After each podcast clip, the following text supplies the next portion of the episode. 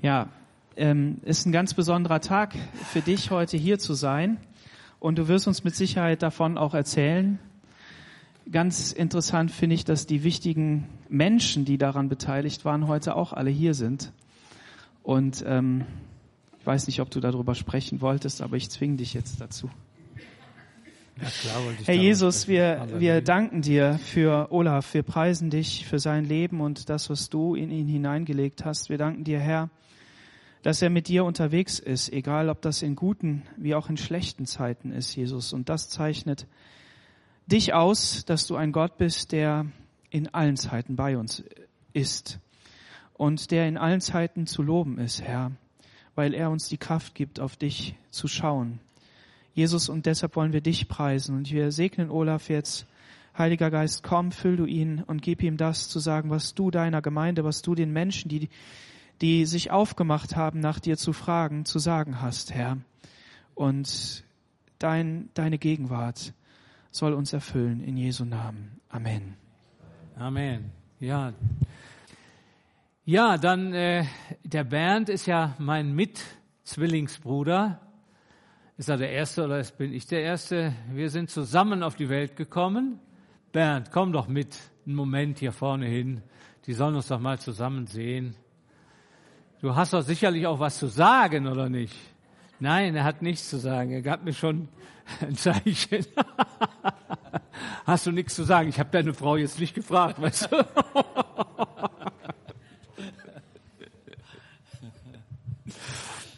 Ja, es ist schon was Besonderes, dass wir zwei heute hier stehen können. Wir sind gestern 50 Jahre alt geworden. Ist das laut genug so? Das heißt, gestern vor 50 Jahren haben wir ja nicht das Licht der Welt erblickt, aber das Licht Gottes doch. So möchte ich es mal ausdrücken. Hier ja. an diesem Ort ja. wurden wir gerettet und haben die Wiedergeburt erlebt. Ist lange her, ne? halbes Jahrhundert. aber ihr seht, wir leben noch. Gott hat uns erhalten in seiner Gnade. Und ihn wollen wir doch preisen und rühmen. Ich freue mich, dass der Olaf heute hier sein kann. Er hat es ja eben schon angedeutet, nicht so einfach da von eben Ezal weg zu können. Aber jetzt heute hier und wird uns heute Morgen das Wort Gottes sagen. Und darüber bin ich sehr froh. Und ich freue mich auch, dass ein paar Geschwister da sind, die damals dabei waren. Äh, hebt doch bitte mal die Hand. Äh, Magdalene, warst du? Du warst auch dabei. Helmut und Helga, ja? Magdalene, noch jemand? Vor 50 Jahren hier, als wir uns bekehrt haben? Drei. Anneliese, oh, ja, Anneliese ja, ja, ja, ja, ja, Anneliese auch vier. Wunderbar. Volker? Ja. Aber dein Bruder, der hat sich ja auch bekehrt in derselben Versammlung. In derselben Versammlung? Ja, der Rüdiger, ja, ja, ja. Ja, das wusste ich ja nicht. Ja. Preis dem Herrn. Ja, deine Eltern, die waren ja dabei, ja. ja. Also es leben doch noch so einige, die damals dabei waren. Ja. Lob und Dank. Okay, Okay. Danke, Bernd. Ach so, bei der Gelegenheit. Ja. Äh, ich kriegte heute Morgen einen Anruf von einem lieben Bruder, der früher auch viele Jahre hier in der Gemeinde war, der Uwe Felkendorf. Der wohnt ja in Memmingen im Allgäu und er lässt die Gemeinde herzlich grüßen und er hat ein Grußwort, äh, Apostelgeschichte 4? Äh, 4, ja. Soll ich gucken? Apostelgeschichte 4, 31.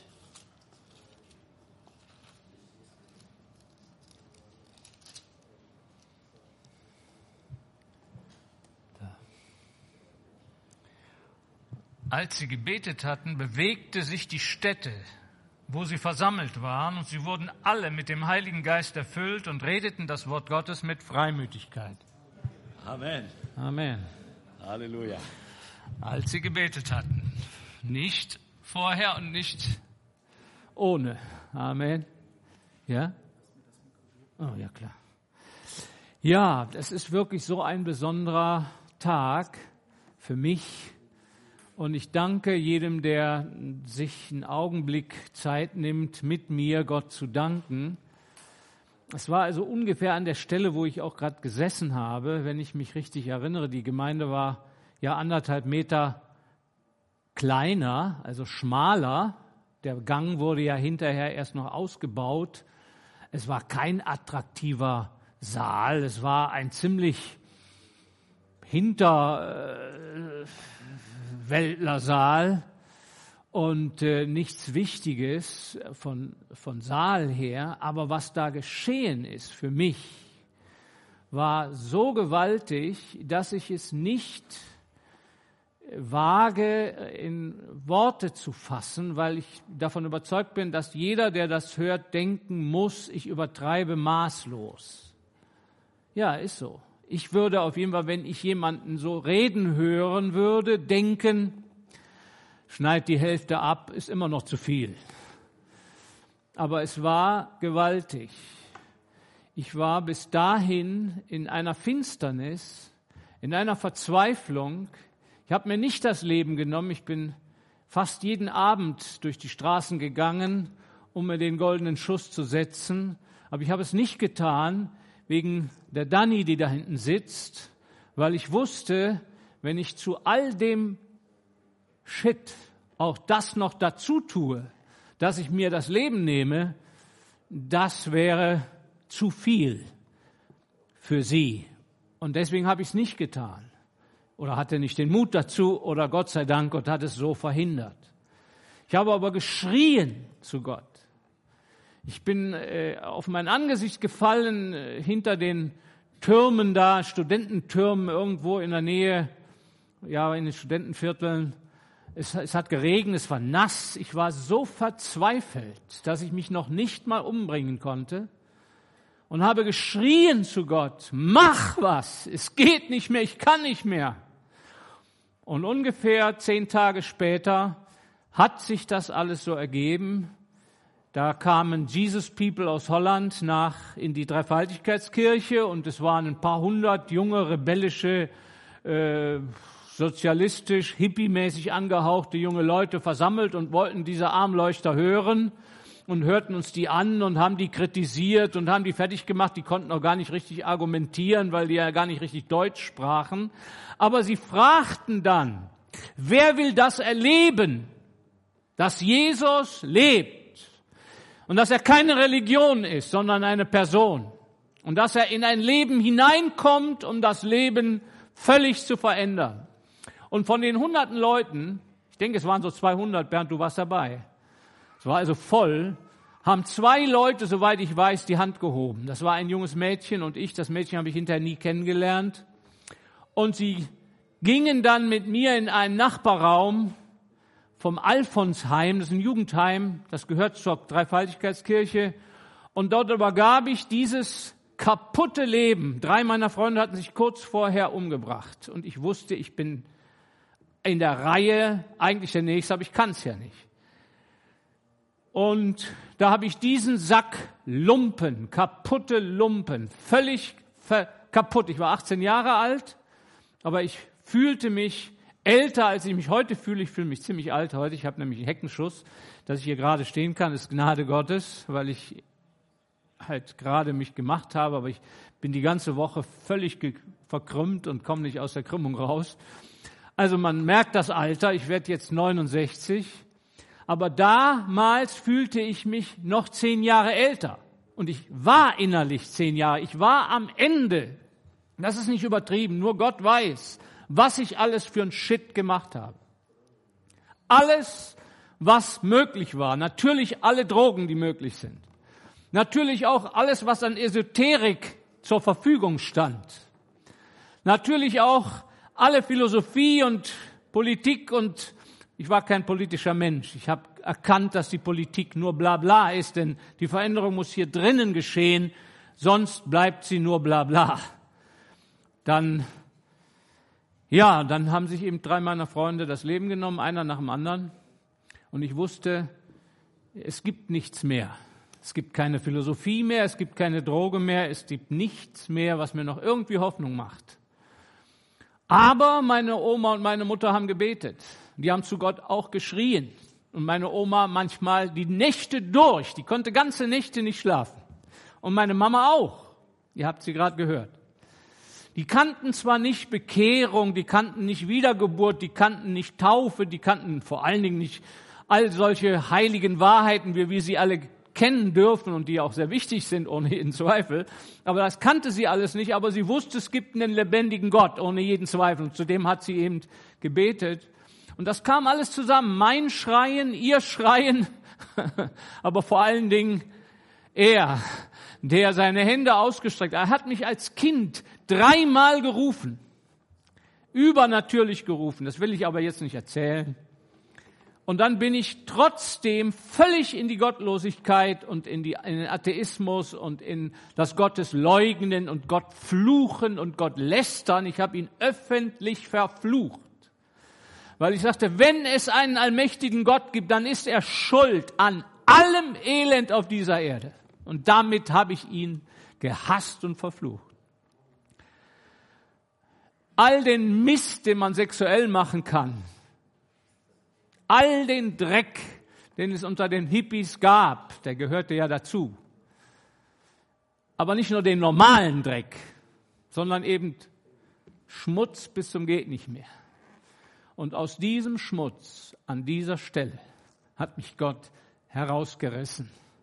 Es ist, es ist so herrlich. Ich habe keine Predigt verstanden, nichts verstanden.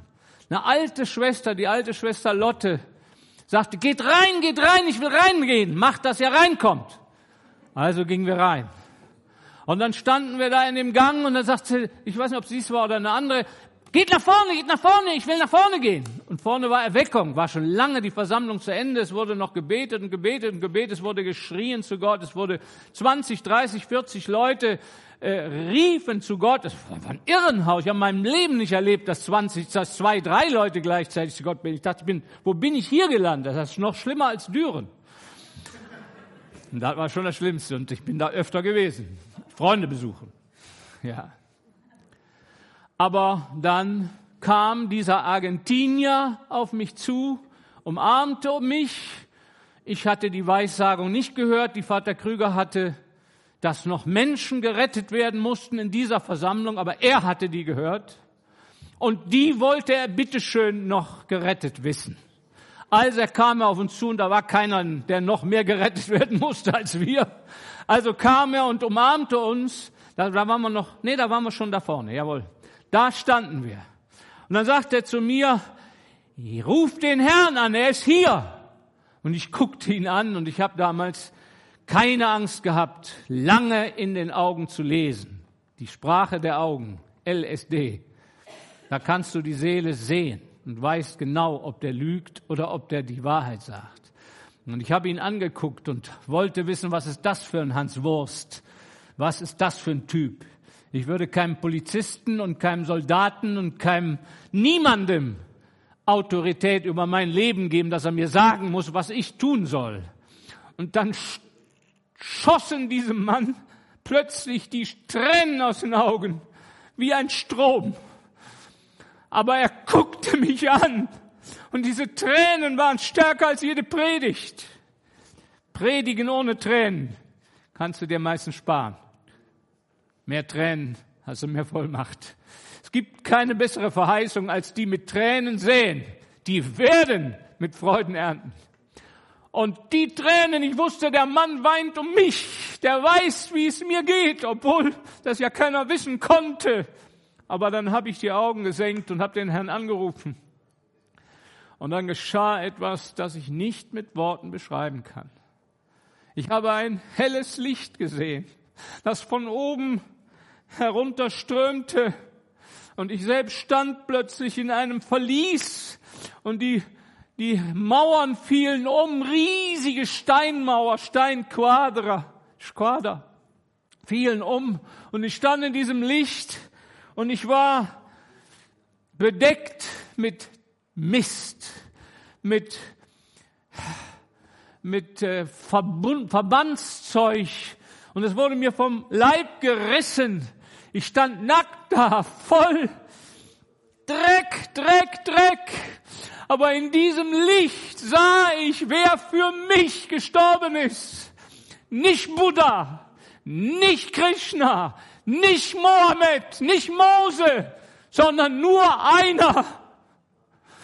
Das sah ich in diesem Licht. Es ist nur Jesus, der für mich gestorben ist und der mich in diesem Augenblick herausriss und herausnahm aus diesem Gefängnis. Und dann fing die Gemeinde an zu beten. Und der Prediger ging nach vorne und sagte, lass uns für die beten. Ja, dann haben die zu Gott gebetet. Mensch, damals wussten die noch, was beten ist. Die haben geschrien zu Gott, die haben gefleht. Und das waren wie Meereswogen, so wie wir sie hier gerade gesehen haben. Meereswogen, die über mich gingen. Wie können wildfremde Menschen für mich so zu Gott beten? Ich wusste noch nichts von der Kraft des Blutes Jesu. Aber die Kraft des Gebetes, die da wahrscheinlich die Kraft des Blutes Jesus freisetzte. Ich weiß es nicht. Auf jeden Fall, die wusch mich. Die wusch mich durch und durch. Ich wurde ein kleines Kind. Ich stand da wie ein kleines Kind. Und dann nahmen sie uns in diesen vermufften Kellerraum hinterm Gebet. Mensch, du eine Muffe voller alten Stühlen, alten Tischen, kein Fenster, nix. Und da hinknien, weiterbeten. Herrlich, da wurde gebetet. Und dann habe ich manchmal gedacht, was ist denn das alles? Bin ich wieder auf dem Trip? Ist das alles nur Einbildung? Und ich, natürlich habe ich Zweifel bekommen. Und dann schrie ich zu ihm, Herr, was ist das? Wo bist du? Und er kam wieder und ich sah ihn wieder und ich habe ihn, nur Gott weiß, wie oft gesehen, Geschwister. Das ist so. Wenn ich es nicht sage, dann, dann lüge ich. Das ist die Wahrheit, das da passiert. Und jetzt, naja, jetzt ist der Kellerraum unten, Gott sei Dank. Und es, es kam eine Zeit, die war so herrlich und so wunderbar. Durch und durch verwandelt. Fing Gott an, meine Mutter zu rufen. Dann kam sie, wo ist der Junge, was macht der, was ist das? Der Papa natürlich total aufgebracht. Zuerst die Drogen und jetzt so eine Sekte. Und die Mama ging der Sekte hinterher. Und dann hat sie hier dieselben Leute gefunden, die alle so beteten. Und sie hat noch nie erlebt, dass drei Leute gleichzeitig beten. Oh Mann, dann hat sie auch gebetet. Mutti, bete du auch, dann wirst du schon merken, wer dahinter ist. Was, ob das von Gott ist oder ob das nicht von Gott ist. Naja, sie hat sehr bald gemerkt, dass es von Gott war. Sie fand den Herrn, die Oma fand den Herrn und der Herr nach, und der Opa, der Papa, mein Papa, nach fünf, sechs Jahren ist er dann auch hier vorne zusammengebrochen, hat den Herrn gefunden. Und Gott sei Dank, eine herrliche Zeit, wunderbare Zeit. Wie hat der Herr gewirkt? Darf ich noch, äh, hab, hast du das Foto von dem Buch? Hast du das bekommen? Weil das auch so ein Einblick aus dieser ersten Zeit ist. Und es könnte ja sein, wenn du es findest, da ist, es ist eines der letzten Bücher, das damals unser damaliger Leiter, Vater Gerhard Krüger, geschrieben hat. Das heißt Offenbarung, Gesichte, Träume. Ein ganz kleines Büchchen, 50 Seiten, erzählt er von seinen persönlichen Offenbarungen, die er hatte. Und es ist geschrieben in einer Weise, wie ich kaum eine andere finde, Sie tut mir persönlich so wohl, aber gut, ich bin natürlich sehr voreingenommen für ihn. Er ist ja mein geistlicher Vater und mein geistlicher Lehrer gewesen. Er hat mich überall hin mitgenommen, wo er nur konnte, nach Polen, nach Jugoslawien, nach Rumänien, ja, überall hin. Und ich durfte von ihm vieles lernen und in seinem Dienst sozusagen erkennen, was das Größte im Leben ist. Und das Größte im Leben ist ohne jeden Zweifel für mich, Gottes Wort verkündigen. Und Gott hatte mir gesagt, dort an der Stelle, du wirst mein Wort verkündigen. Und dann habe ich angefangen, irgendwie das Wort Gottes zu verkündigen. Natürlich, äh, naja, gut oder schlecht, weiß der Herr. Nicht immer gut, das ist ganz gewiss so. Man hat auch viel Käse gemacht, man hat viel lernen dürfen. Und das, das Foto hast du nicht gefunden, nein, hast nicht dabei. Gut, dann erzähle ich es aber kurz. Es ist da eine er hatte 1956 nach Kriegsende waren ja die Menschen ganz und gar äh, durcheinander. Viele seiner Freunde und der Familien hatten Angst vor dem Russen. Russland war ja unheimlich siegreich und hat ja alles eingenommen und sind dann ausgewandert nach Australien, Kanada und Südamerika und wer weiß wohin. Und Polen war tief gedemütigt, kaputt. Er selbst war ja Pole, in Polen geboren, zwar Deutscher, aber Polen war sein Land und seine Kultur. Und er war auch äh, vollständig unterrichtet in Russisch und interessierte sich auch für Russland. Und so hat er diese drei Länder, Deutschland, Polen und Russland, nach dem Krieg, wo alles ein Chaos war, in seinem Herzen getragen und hat gebetet, was wird werden aus Deutschland, was wird aus Polen, was wird aus Russland. Und dann heißt, und dann, und vor allen Dingen wegen der Verzweiflung der armen Menschen, die Menschen, die umherirrten, was wird aus Deutschland, Ostdeutschland, Westdeutschland war noch nicht äh, entschieden, was wird aus Polen, Polen war ja, ist es da, Okay, das andere, ja, dann können wir das lesen. Ja.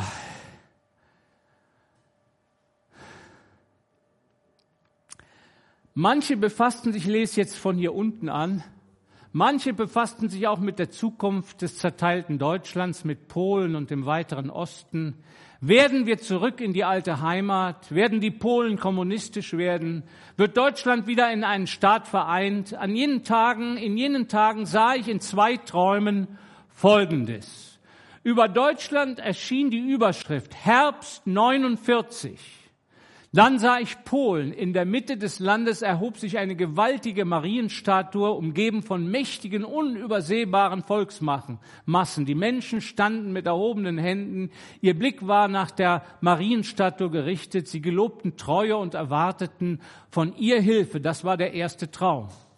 Nun machte ich mir Gedanken über Russland und fragte, was wird mit Russland werden? Eines Abends, als ich mich im Gebet befand, wurde mir ins Herz gegeben, dass ich in der Nacht Antwort auf meine Frage bekommen werde.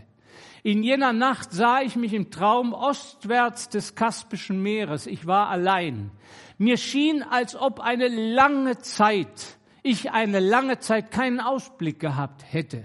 Spähend schaute ich über das Meer nach, der, nach dem anderen Ufer. Da erblickte ich amerikanische, englische, französische und andere Soldaten in Ruhestellung.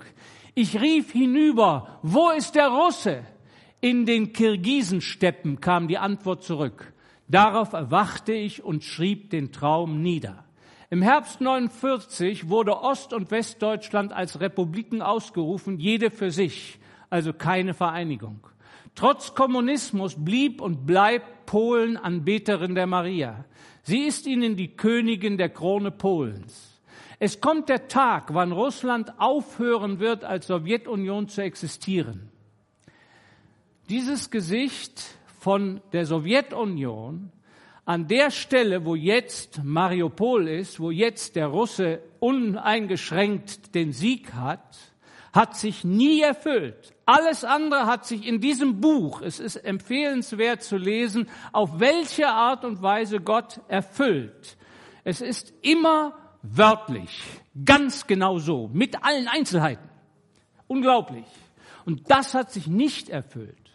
Auch seine Interpretation hat sich nicht so erfüllt. Er sagte ja, die Sowjetunion wird aufhören zu existieren. Er dachte aber, sie wird durch einen Krieg aufhören. Und das ist ja nicht geschehen. Das wurde geschrieben 1982, 83, da war die Sowjetunion ja noch da. Und er rechnete damit, dass die Sowjetunion durch einen Krieg zu Ende geht. Ist aber nicht passiert. Sondern sie hat sich aufgelöst und jetzt haben wir Krieg. Und jetzt ist es zwar nicht die Sowjetunion, aber es sind die Russen. Er spricht von den Russen.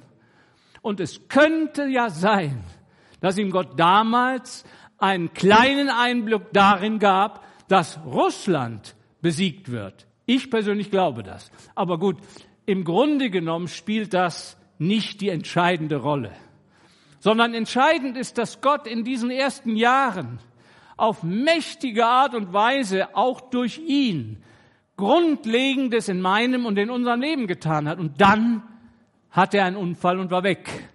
Und dann kam Horst Krüger mein persönlicher Chef aus der Missionsarbeit in Brasilien, dem ich so viel verdanke wie auch seinem Vater. Der Vater hat in mir die Grundlagen gelegt zu einem Wortdienst und Graben in Gottes Wort, Tag und Nacht in Gottes Wort graben und das Wort predigen.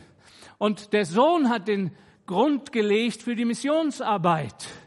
Und der Sohn Horst Krüger war ja dann Hirte hier in Aachen nach seinem Vater und hat auch hier die Gemeinde doch entscheidend weitergeführt. Für mich war es entscheidend, dass er ganz andere Wege ging.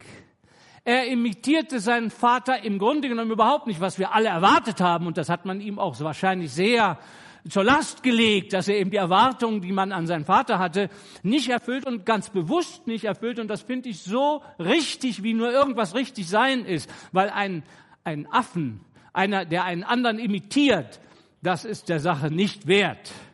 Und er ist in eine ganz andere Richtung gegangen und er hat Theologie gemacht und er hat Israel gemacht. Für mich persönlich war das entscheidend wichtig, weil ich dadurch von der ursprünglichen Lehre auch weitergeführt wurde. Mir wurde klar, ich kann nicht in dem stecken bleiben, was Gerhard Krüger in mir gelegt hat. Denn es war eine völlig monokulturelle Theologie. Das war kein Blick für andere Kulturen. Er liebte andere Kulturen, hat aber nur seine Theologie gelassen. Er war der einzige Apostel mit dieser Theologie und er ließ sich von niemandem äh, etwas äh, reinreden. Das war ein ganz entscheidender Fehler und ich kann meinem Gott nur danken, dass er ihn weggenommen hat, wenn er auch für mich der größte Apostel bleibt, den ich je kennengelernt habe. Aber wir brauchen immer mehr als nur einen Apostel. Und sein Sohn war schon ganz anders, ohne jeden Zweifel auch ein Apostel, aber ganz anders. Gott sei Dank, dass er ganz anders war. Und danach kamen andere Männer hier in Aachen, denen Gott Gnade schenkte, dieses schwierige Erbe weiterzuführen. Ich möchte nicht in den Schuhen gesteckt haben, als die Aachener hier einweihten und an dem Tag der Einweihung, war das so? Die Nachricht bekamen, Gerhard Krüger ist tot. Also gibt es keine Worte. Ne? Und ich möchte nicht in den Schuhen von Horst Krüger gesteckt haben, um zu versuchen, die Sache weiterzuführen. Und ich möchte nicht in den Schuhen von meinem persönlichen Freund, Busenfreund Gernot gesteckt haben, der mit allem, was ihm Gott gegeben hat, die Gemeinde doch viele Jahre auch weitergeführt. Und ich glaube, dann kam noch ein anderer Prediger, ne, ein, den ihr gerufen hattet. Ich habe jetzt den Namen vergessen. Bleile, Bruder Bleile. Dann kam, dann kamst du. Dann kam Volker. Und ich muss sagen, ich glaube, dass ich da niemandem bewusst Honig um den manchmal nicht vorhandenen Bart schmiere. Also ich möchte keinem da liebe Worte machen. Aber ich möchte Gott danken, dass Gott doch eine Kontinuität in der Gemeinde gegeben hat. Und die Leute, die jetzt hier sind, sind ja nicht mehr dieselben wie vor 50 Jahren. Und ihr wisst ja gar nicht, was für eine Gemeinde das ist. Aber dass sie noch existiert. Amen. Und dass jetzt der Daniel dran ist. Und dass er mit Gottes Hilfe doch all diese neuen Seelen auch mitträgt. Amen. Und dass das Alte und das Neue irgendwie noch zu verbinden ist, das hört sich doch sehr danach an, wie Gott das im Maleachi sagt, ich werde die Herzen der Kinder zu den Vätern und die Väter zu den Herzen der Kinder bekehren. Und ich möchte jetzt zum Schluss ein Wort Gottes lesen, und zwar aus Maleachi. Maleachi Kapitel 3, Vers 20 Aber euch, die ihr meinen Namen fürchtet, wird die Sonne der Gerechtigkeit aufgehen und Heilung unter ihren Flügeln. Darüber habe ich nachgedacht. Er möchte diese Sonne der Gerechtigkeit preisen. Es handelt sich nicht um die natürliche Sonne sondern es ist eine viel mächtigere Sonne. Diese Sonne ist nur ein Abbild. Sie regiert den Tag. Sie ist aber nicht das Licht, denn das Licht wurde ja vor der Sonne, erstrahlte vor der Sonne, es werde Licht. Und dann war Licht. Und es war so viel Licht, dass bereits Bäume und Sträucher entstehen konnten in diesem Licht, bevor die Sonne geschaffen wurde. Licht. Dieses Licht ist Jesus. Er ist viel größer, als keiner von uns ahnen kann und mit Worten ausdrücken kann. Und wenn er aufstrahlt, dann tust du gut daran, dich in sein Licht zu stellen, zu seinem Licht zu kommen. Und das Gute ist, in seinem Licht gibt es Heilung unter seinen Flügeln. Und ich sehe dieses Licht in verschiedenen Erweckungen. Und eine war hier. Aber ich meine jetzt die Erweckung in Galiläa. Denn Jesaja 9, da heißt es, das Land, das Volk, das im Finstern saß, hat ein helles Licht gesehen.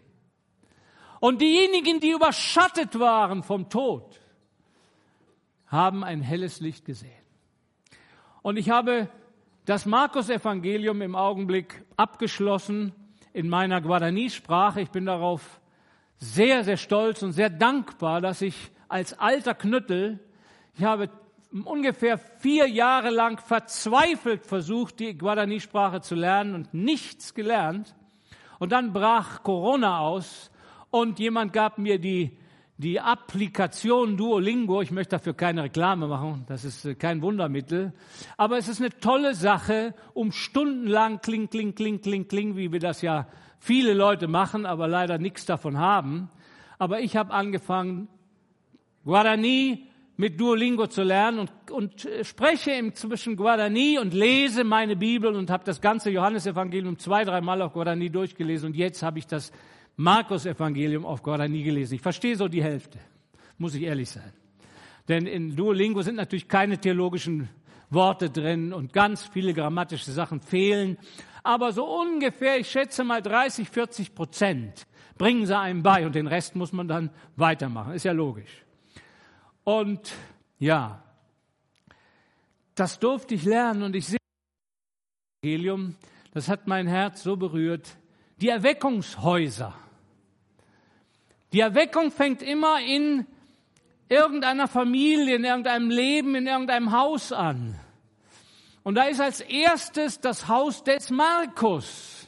Selbstverständlich das Haus, wo das Abendmahl stattfand, das Haus, wo der Heilige Geist fiel, eine reiche Frau, ein reicher junger Mann, der eine ganze Gemeinde aufnehmen konnte mit einer ummauerten, ein ummauertes Haus mit einem Obersaal. Das kann nur ein Millionär gewesen sein, also eine sehr reiche, reiche Frau. Und er ist für mich ohne Zweifel der reiche Jüngling, der zu Jesus kam. Gut, da gibt es natürlich keinerlei Beweis und das kann, ist nur meine Meinung.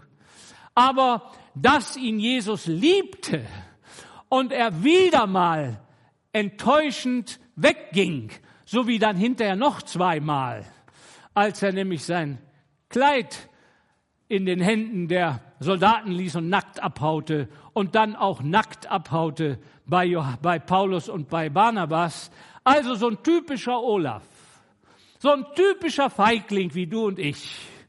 Wir hauen immer dann, wenn es brenzlig wird und wenn wir den Preis bezahlen sollten. Geh und verkaufe alles. Ja. Ist traurig aufgestanden und weggegangen. Aber ich danke meinem Gott, dass die Geschichte des Markus damit nicht zu Ende ist, sondern dass er einen Onkel hatte und dass er einen geistlichen Vater hatte, Petrus. Und dass er den Petrus jahrelang täglich übersetzt hat, alle Predigten gehört hat. Und dann, als Petrus ins Gefängnis kam und die Gemeinde in Rom ihn bat, Markus, schreib auf, was Petrus gepredigt hat. Schreib die Zeugnisse des Petrus auf. Dann schrieb er wortgetreu, ohne irgendetwas zuzusetzen, ganz genau auf, was Petrus immer gesagt hat. Und in seinem Haus war die erste Erweckung in Jerusalem. Und das zweite Haus in Markus ist das Haus des Petrus. Denn der Petrus kommt und nimmt Jesus mit nach der Versammlung und dann wollen die ja da was zu essen haben, aber es ist nichts da, Mensch, weil die Schwiegermutter krank ist. Und dann hört Jesus das, geht zu der Schwiegermutter und sagt, komm, steh auf. Und sie dient ihnen und sie kriegen so ein gutes Essen, dass am Abend alles vorm Haus voll ist. Und die Erweckung bricht um sich. Da werden Hunderte von Dämonen ausgetrieben und Kranke geheilt im Haus oder vor dem Haus des Petrus. Und dann ein paar Kapitel später geht's weiter. Er war zu Hause. Er durfte dann nicht zu Hause sein, weil er hatte einen gelähmt, einen Leprakranken angerührt. Und dann musste er in der Wüste bleiben. Aber dann plötzlich ist es, ach, er war zu Haus. Welches Haus war das jetzt? Welches Haus? Wahrscheinlich das eigene Haus von Jesus. Denn der hat ja in Kapernaum mit seiner Mutter und seinen Brüdern gelebt und er war der älteste Sohn. Also wird er wahrscheinlich das Haus gemietet haben. Er war zu Haus. Also wenn das wörtlich zu verstehen ist, war das das Haus von Jesus. Und es war so ein Andrang. Es war unmöglich, hineinzukommen mit einem Gelähmten. Es war nicht möglich. Und sie deckten das Dach ab. Und du kannst dir vorstellen, dass das nichts Angenehmes war für den Hausbesitzer und für die Leute, die da drunter standen. Aber Jesus sah nicht den Ärger und den Schmutz und ja, den finanziellen Nachteil, den er hatte durch das Dach abdecken, sondern er sah ihren Glauben und er sagte, Kind, fürchte dich nicht, deine Sünden sind dir vergeben. Das ist das dritte Haus. Und dann kommt das vierte Haus. Weißt du, welches das vierte Haus ist? Das Haus des Levi. Gewaltig. Ein Mafia-Boss erster Klasse. Schlimmer als ein Mörder. Schlimmer als ein Drogenboss. Levi. Und in dem Haus ist Jesus mit den schlimmsten Sündern und draußen stehen sie. Wie kann der das machen? Wie kann der essen? Und natürlich wird Levi gerettet und nicht nur gerettet, sondern er wird Matthäus. So geht die Geschichte der Erweckung, die Geschichte, wo Jesus in Häuser, in Familien, in Leben hineinkommt und diese Leben dann anfangen zu glühen. Ein helles Licht. Galiläa hat ein helles Licht gesehen. Der Markus hat's gesehen, gut, der war ja in Jerusalem, war nicht Galiläa, nicht? Aber die anderen waren alle in Galiläa. Wunderbares Licht. Auch hier war ein Licht. Ich hab's gesehen. Die Gemeinde hat's gesehen. Ich denke, manch einer von euch aus der letzten Generation hat's auch gesehen. Sicherlich auf seine Art und Weise. Es ist nicht jeder gleich. Matthäus ist nicht igual, nicht so wie Petrus. Markus ist nicht so wie ja, und so weiter. Aber das helle Licht. Und dieses Licht leuchtet. Die Sonne der Gerechtigkeit geht auf. Und das in einer Situation, wo in dieser Welt keine Gerechtigkeit mehr zu erwarten ist. Keiner weiß mehr, was Gerechtigkeit ist.